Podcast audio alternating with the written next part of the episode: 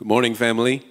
My name is Mulyadi Hartana. Today I'll be reading from the scripture 1 Corinthians 9, verse 24 to 27. And I invite you to open your Bibles and read along with me. 1 Corinthians 9, verse 24 to 27.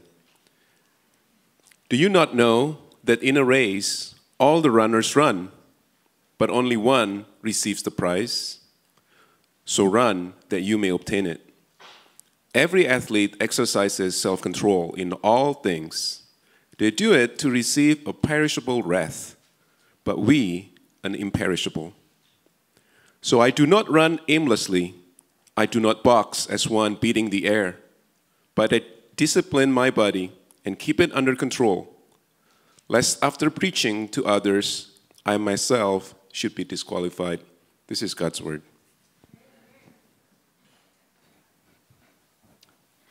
Okay. Hi, everyone. Good morning. Hi, hi. Um, I'm really happy to be here today. Um, thank you for uh, reading our passage to kind of get us started. Um, before we begin, wow, it's a lot of people. It's so different being up here singing than like trying to share the word. It's a whole nother experience. But, anyways, um, my name is Rose, and um, I'm really excited to be here today. It's an honor. Um, thank you, Pastor Andrew, for asking me to share the word. Um, so, before we get started, I just want to share a little bit about myself for those who doesn't know me, and then after that, we'll jump right into Scripture. Um, so, uh, yeah, this is me and my family. Um, so I was originally born in Haiti. I moved here to the States when I was three years old. My parents immigrated here, and um, my brother and sister all came along. So I am one of four. Um, I have an older sister, older brother, and then we had a younger brother that passed away back in 2012. Um, but yeah, this is us on, on, on my wedding day. Um, Let's see, what else did I put up there? Oh, okay, cool. All right, so this is my husband. Um, so, as it's very fitting to the passage for today, I thought it would be great to showcase the athlete, um, which is him, not me. I'm not the athlete in the family, it is my husband. Um, this is when he was at Cal and he was playing discus and shot put. And um, yeah, so he was Division two. What what is it? Division One athlete. Uh, he did really well. this is not my lifestyle, guys. That was his.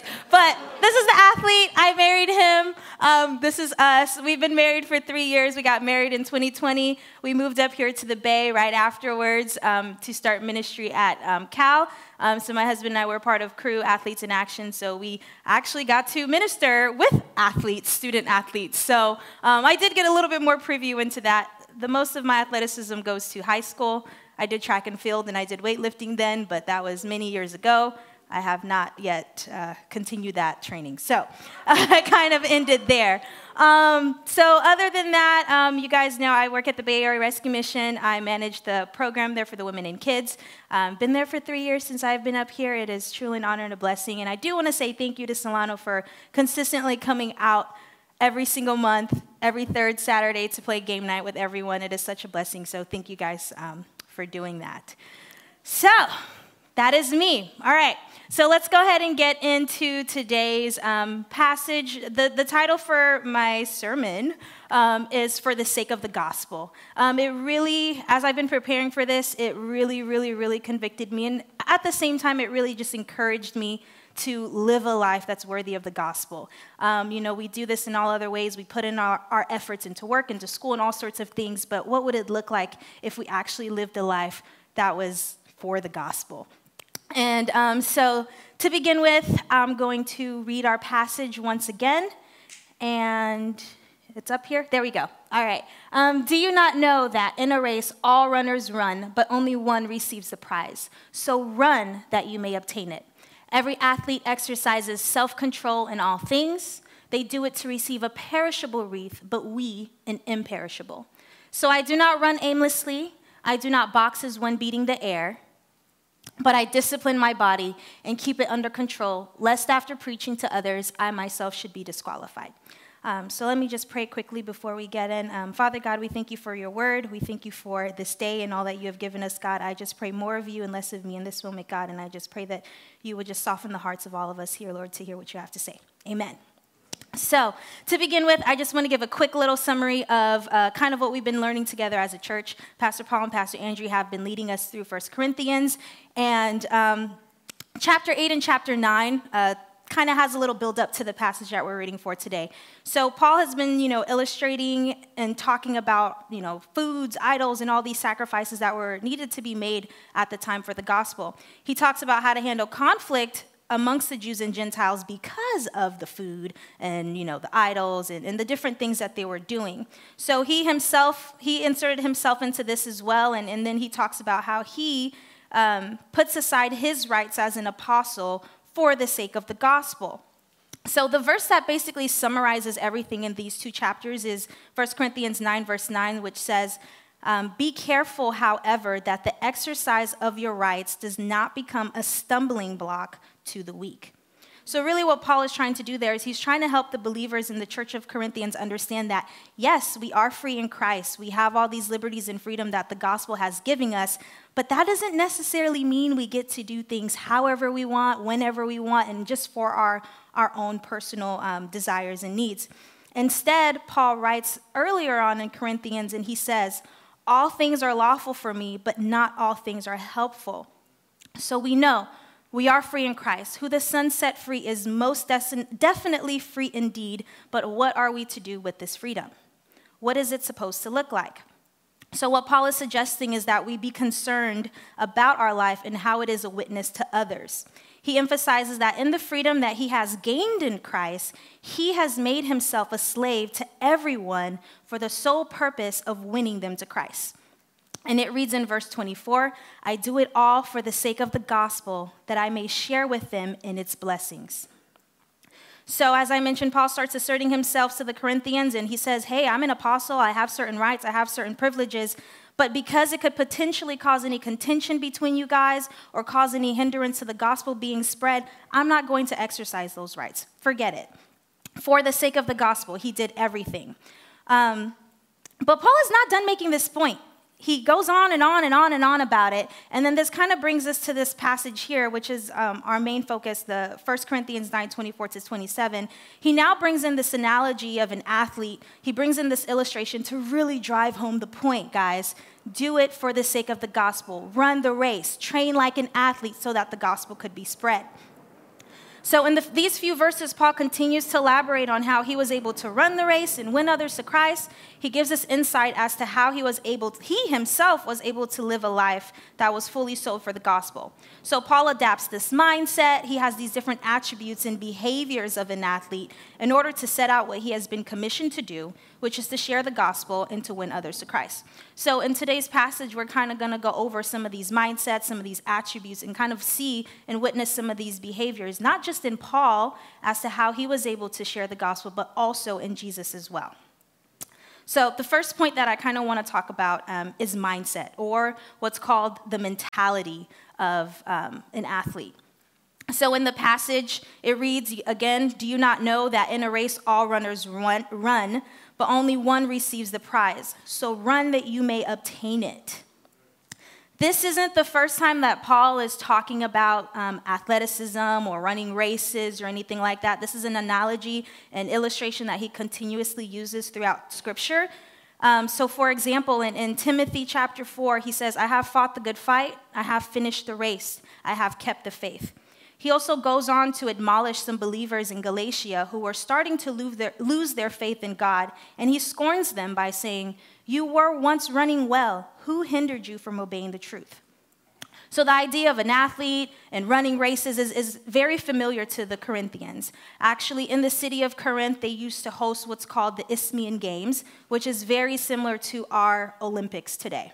And, um, you know, so they'd have these competitions. The athlete would prepare, train, do their little what athletes do in order to get ready for i'm not the athlete guys.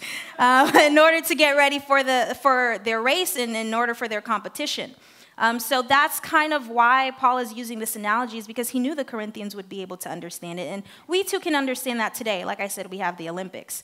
So, being that I'm a little ignorant to what athletes had to do and what they need to do to get prepared, I used Google. And Google was very gracious in helping me understand what it would look like if I wanted to go to the Olympics. So, I went onto this very credible resource called WikiHow, and um, I Googled how to train for the Olympics. And this is what came up, and it actually is really good. So I want us to read it. It says, Athletes compete in the Olympics, uh, who compete in the Olympics don't just make it on natural talent. They get, they get there because every day they put in the hours of training needed to make it to the international level. If your goal is to qualify for the Olympics, you will have to dedicate yourself completely centering your days around the gym, time, and training. Training involves not only spending time practicing your sport and strengthening your body, but also getting used to competing in high pressured situations and becoming mentally and physically as strong as you can be. So, this isn't just a physical thing that athletes have to kind of go through and endure, but it's a, a mental thing that they have to kind of prepare for as well. So, the first thing, as I mentioned, I wanted to address is the mentality or the mindset of an athlete. So, really, what mindset is, it's just the perspective under which we operate. It's the way we think, it's our views that we have on things, and our mindset is really what influences our actions and our behaviors, and it's what we lean on to motivate us when we're trying to push forward. So, for Paul, his mindset stands out. The mindset that Paul had was don't let anything get in the way of the gospel, do whatever it takes to win the prize. And that is the mindset that he lived under. The way of think, this way of thinking really allowed Paul to put aside his freedom, his rights for the gospel. And even in his suffering, he was able to go back to that mindset of do whatever it takes for the gospel to the point where he used every situation in his life to share the gospel with others. We know Paul, very similar to Jesus, as he's you know, going on his mission trips, he endured a lot of hardship, a lot of ridicule. He was imprisoned very often for the sake of the gospel. But this is what he writes in Philippians 1 12. It says, I want you to know, brothers, that what has happened to me has really served to advance the gospel, so that it has become known throughout the whole imperial guard and to all the rest that my imprisonment is for Christ. So he's in prison, suffering, and all he's concerned about is that his imprisonment, his current situation, is exemplifying the gospel and he's spreading the word of God. That's what his focus on. So, as I mentioned, I work at the Bay Area Rescue Mission. Um, my husband could tell you that is a fun job. um, I, it takes a lot of time, it's very demanding.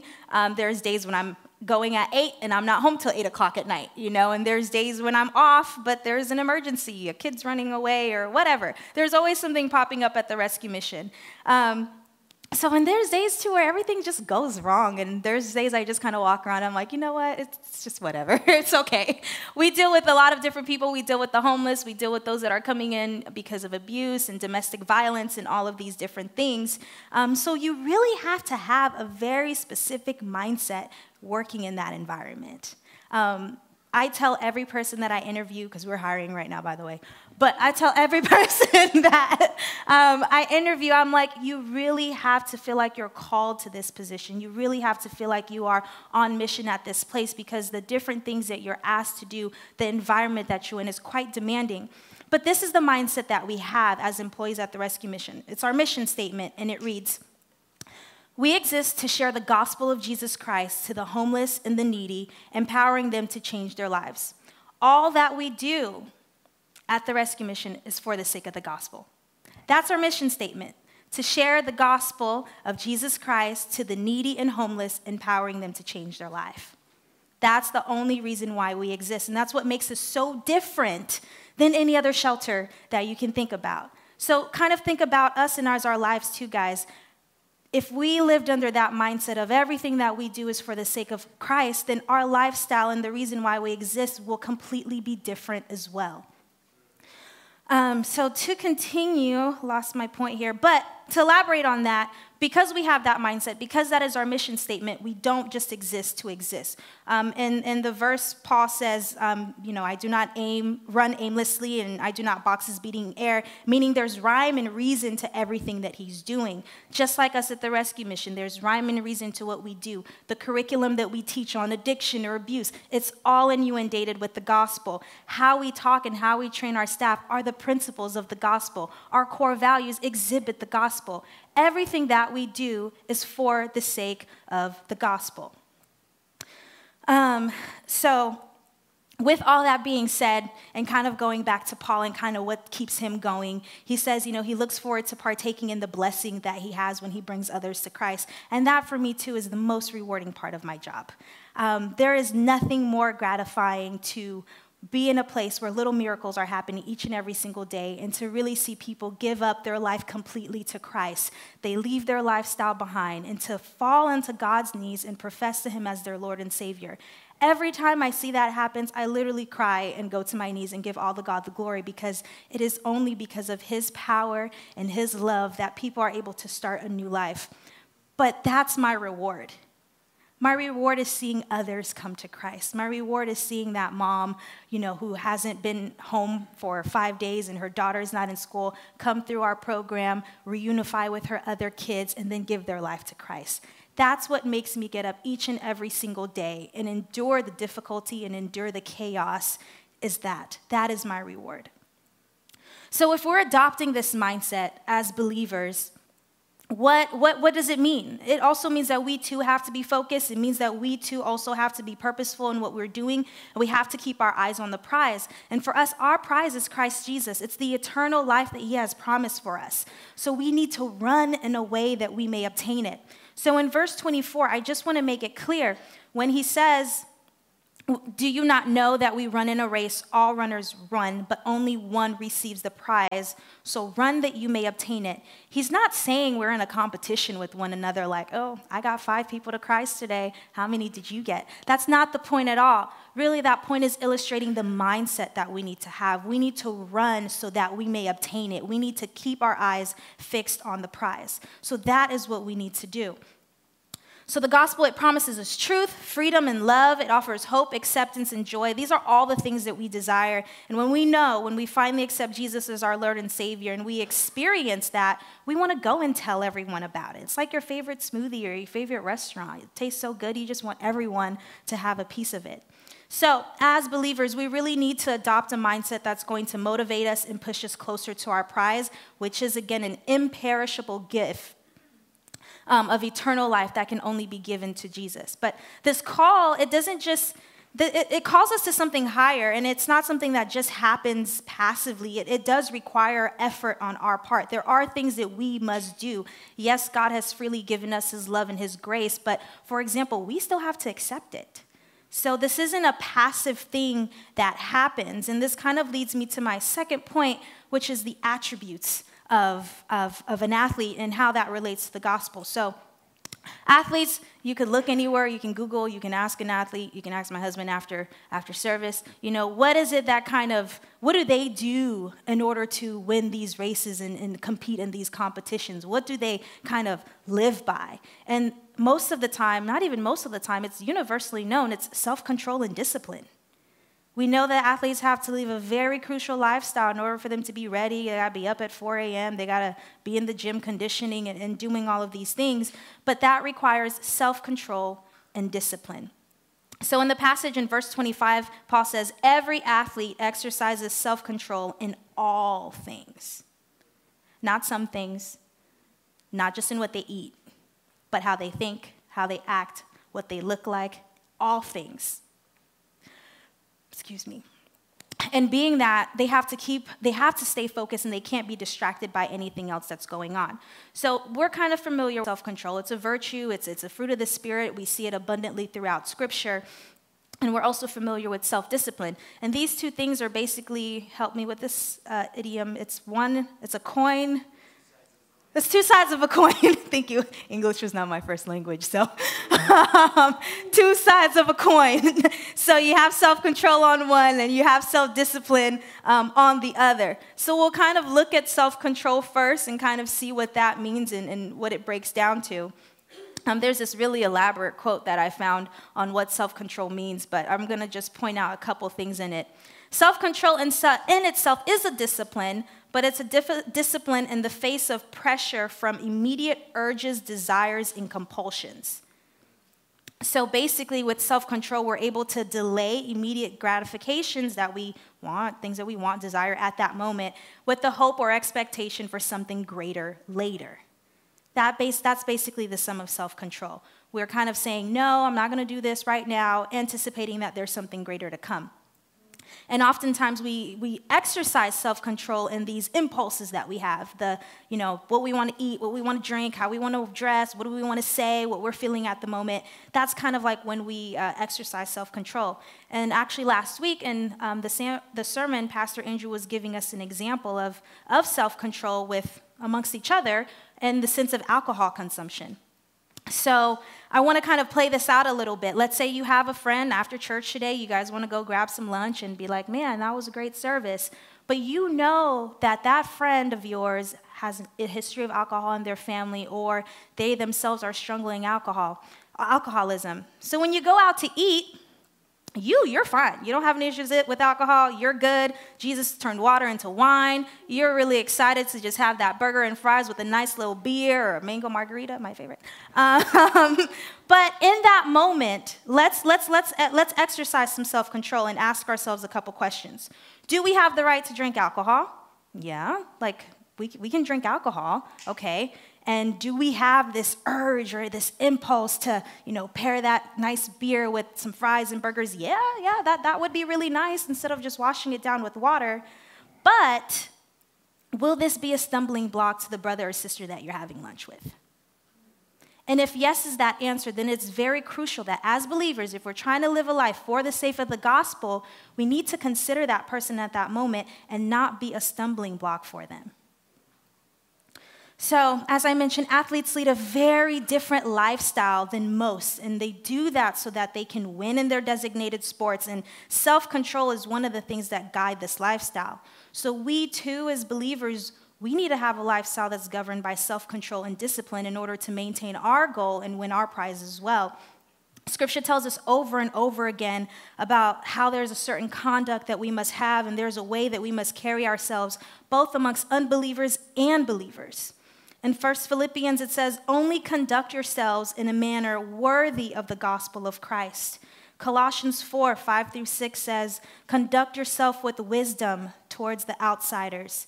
And finally, in verse 1 Peter 2, it says, Keep your behavior excellent amongst the Gentiles. So, like an athlete, the things we do, the activities that we participate in, even in the midst of the pressures from this world, from our culture, we must be willing to restrain ourselves for the sake of the gospel. There's certain privileges that we should be able to be like, you know what? It's not worth it right now. What matters most is you and me being a good witness to you. So, again, living for the sake of the gospel. Now, this isn't meant to be legalistic. This is not a, a, list of don't do's and, or anything like that. And legalism, it's, it's about, you know, keeping a rule to be loved. We've already gained Christ's love. What we're doing with self control is keeping an integrity and showing the love of God to others. So I just want to make sure that that point is clear as we're conducting ourselves to not get trapped in, I'm doing this to gain God's love or favor. No, we're showing God's love through how we are conducting ourselves to those around us. So I've experienced this in other areas of my life too growing up. Um, I'll share quickly. Uh, college is kind of when my faith took you know it went through the roof like that was yay super jesus rose you know that was that was it. Um, i was saved at a very young age. My dad himself is a pastor so i was raised in the church seven days a week 7 a.m to 10 p.m at night no exaggeration. I come from a Baptist background, so we were in church we were in church. Um, so, and being that my dad's a pastor, we had prayer meetings and all of those different things, not just at church, but also at home too, on a very regular basis. Um, so, that's a good thing, by the way.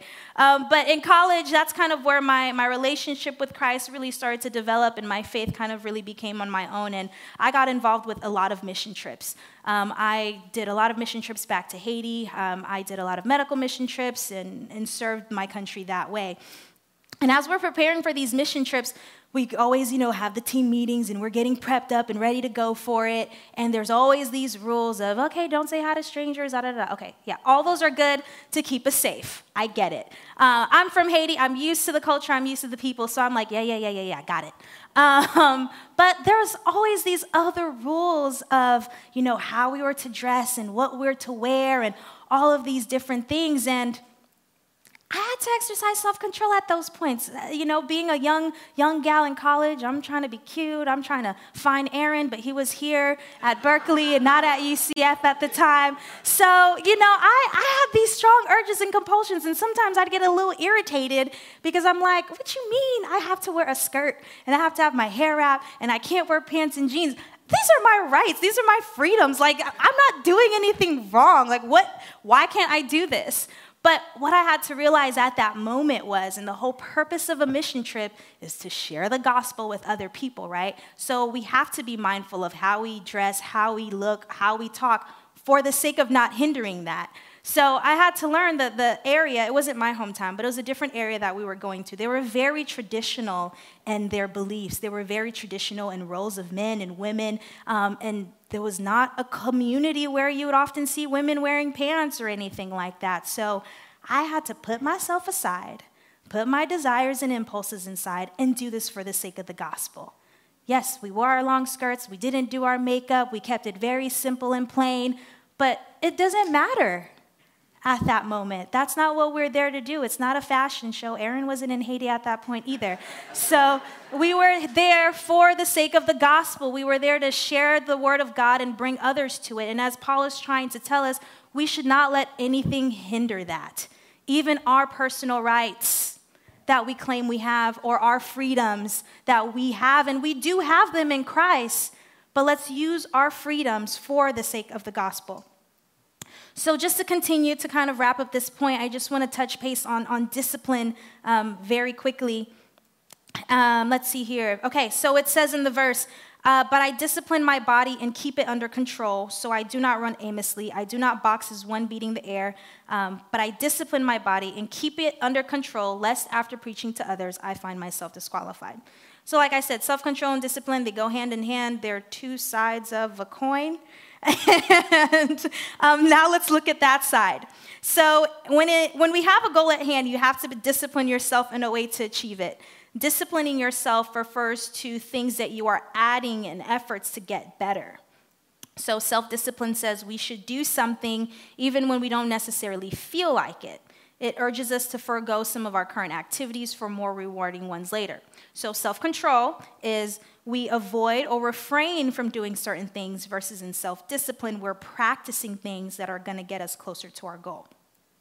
Um, and to kind of bring this point home, I'll share another part of my testimony. Um, growing up with an immigrant family coming to the States, my parents didn't speak English. Me, my siblings as kids, we had to help them a lot with things, whether it was navigating through the different systems and translating things, whatever it is. Um, also, at that time, when my brother, my little brother was alive, he had a lot of health issues and difficulties and things like that. So me personally, and I think my siblings could kind of feel the same way as well, we were constantly having to do stuff. Um, we were very busy as kids. Um, oftentimes, it was not always time for play. It was, you know, time for responsibilities for, for the sake of our family. And that's totally fine. But by the time I got to high school and it was time for college, I was ready to go. I was like, woo, there's a light at the end of this tunnel. I'm going to college. I'm going way out. I'm going to come to Berkeley. I'm going to find Aaron. This is going to be great, you know? And my mom actually did tell me one time that she really thought I was trying to get out the house to be all horrible and stuff in college. But, anyways, um, but, and they're watching right now. Hi, mom and dad. Um, so I gotta be a little careful. Um, but, anyways, I'm in high school. You know, I'm applying for colleges. I knew that I wanted to go to the best college possible. I put myself through so much rigorous academics. Dual enrollment, I did it. AP, I did it. IB, I did it. After school activities, I did it student government, I was there. I was training myself. I was preparing, practicing for SAT scores. I'm going to get into Harvard. You know, I'm going to get in and I'm going to get out of Florida. I'm going to get out of Orlando and go somewhere else for college. That's what I want. Those are my desires. Those are my flesh. And all of that pretty much came crashing down that last year, my senior year in high school, when I was applying to colleges and getting ready to go. My parents said no you're, you're not going anywhere.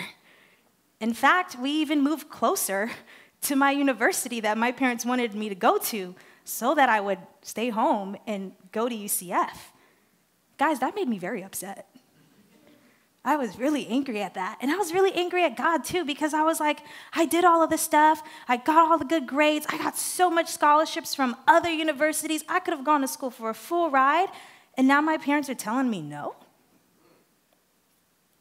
So, my parents were great parents because when we were young, what they would do is they would always train us in these spiritual disciplines um, for moments like this. So, growing up, um, every single night before I go to bed, my parents would always make me read the Bible, memorize a verse, and when I said goodnight to them, I had to tell them what the verse was. Um, uh, yeah, and um, always in prayer, but they always taught me as well to listen to the voice of the Holy Spirit and to always obey what God says. And so, in this moment that I'm in, you know, I have to make these decisions. My flesh says go. I want to do what I want to do. My parents are telling me no. I'm 18, by the way. My legal rights is to do what I want to do.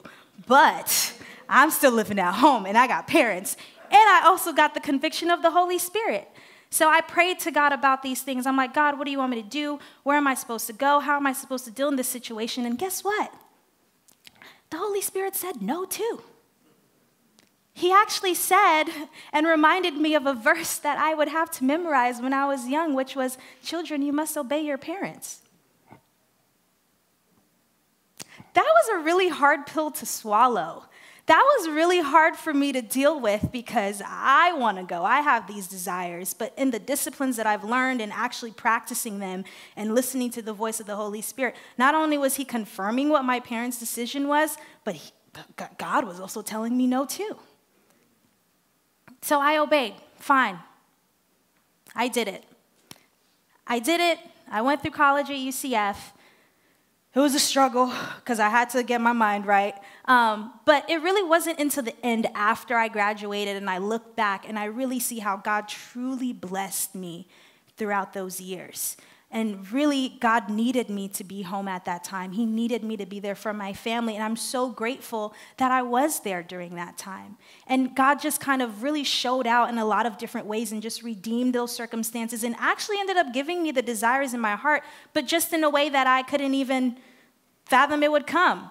UCF was the only reason Aaron saw me in a crowd at a bonfire in the middle of the night. I had a hat that said UCF on, and he asked me about, hey, you from UCF? Or you go to UCF? I'm like, Yeah. And he's like, Do you know your team's undefeated right now? He's talking sports. And I was like, No, not really. Don't know what you're talking about. He's like, Yeah, football, you guys are undefeated. My response, uh-huh, Go team? Like, I did not know what was going on. But look, I married him now.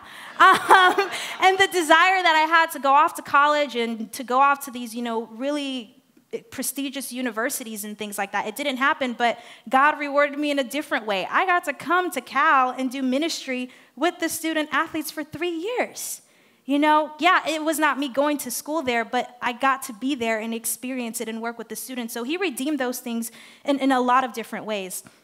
So really what I kind of just wanted to, to get out with that with that testimony was we do have to exercise self control in different things. There are things we have to refrain from, and we also need to have these disciplines or spiritual disciplines, which we've talked about. We did a whole series of them fasting, prayer, reading the Bible, worship, um, all of these things. We do need those things in our life as well because when it gets tough, when it gets difficult, and we're at standpoints and there's decisions we have to make, those are the things we have to rely on us to keep our eyes on the prize and to stay forward. So, everything that we do at the end of the day needs to be weighted against whether or not it's going to hinder us or help us towards the pursuit of victory. And again, self control, avoid and refrain, But um, self discipline, we want to practice things that are going to help us get closer to our desired goal. So, the final point that I kind of want to talk about are, are the behaviors, or we can say examples of, of what this looked like. We've seen how this plays out in Paul's life. I've shared bits and pieces of my life where that I've actually played out. But I do want us to take a look at what, how it played out in Jesus' life as well. So, the last few verse said, do you not know that in a race all runners run, but only one receives the prize? So run that you may obtain it. Every athlete exercises self control in all things. They do it to receive a perishable wreath, but we an imperishable. So this is talking about our rewards, our gift. It brings up the concept between, you know, perishable versus imperishable. During Paul's time, athletes, they competed for a prize, and I think I have a, a picture. That's what they were competing for. they were competing for pine leaves and celery. Um, that was the prize, guys. That's what the athletes were training and running for, and that is a very perishable reef. By the time you pick it off the tree, it's already about to wither and die. But hey, they wanted to put themselves through all of it for it, go for it. Um, today, we do it for gold medals and, and the accolades and people recognizing who we are. But you know, at the end of the day, those things don't last. We don't get to take those things with us into heaven. Those, those things wither away just like the other things of this earth. So, you know, we kind of have to ask ourselves are we willing to run this race and run this course for imperishable gifts, which are the things that the world wants from us, or imperishable gifts, the eternal life of Christ and his rewards and his blessings and his promises. We kind of have to take a look at that. So we are willing to train ourselves like an athlete, and we are willing to do, prepare ourselves mentally and physically, but we're just doing it for the things that won't, won't last.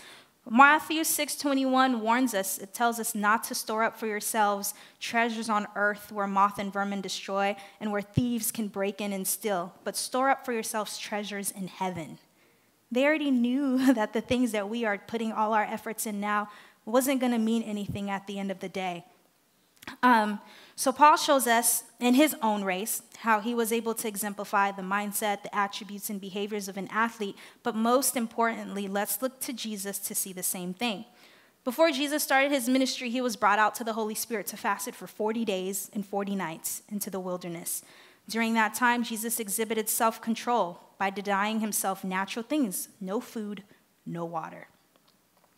And even as Satan tempted him with the kingdoms of the world, Jesus able, was able to restrain himself from giving in. If anything, he responded with boldness and quoted scripture directly. And in my personal opinion, the ultimate example of mindset, control, and discipline were the days leading up to the death of Jesus on the cross. When that time came, Jesus went away and prayed in the Garden of Gethsemane, and he said, Father, if you are willing, please take this cup of suffering away from me. Yet, I want your will to be done and not mine. In that moment, Jesus realized, even in the face of death that was before him, he had to discipline himself. He has to get his physical body in control and keep his eyes on the prize, which was eternal salvation for us all. And as a result, he was rewarded by sitting at the right hand of God. Even in the face of death, Jesus was able to exercise himself like an athlete, but he saw the prize, which was eternal life for everyone. And that's what kept him going. So, everything that Jesus did during his time on earth was an example of an athlete, like I said. Nothing distracted him from what he was doing, not ridicule, not suffering, and not even the promise of death. Every miracle he performed, every sermon he gave, all had a purpose. We learn the same thing from Paul, too, and from Jesus, that even unto death, both stayed on the course and finished their race. The prize for both was an imperishable price of salvation for all, and at the end of their race, Paul looked forward to partaking in the blessings of those he won to Christ. And like I said, Jesus was raised into glory, seated at the right hand of God.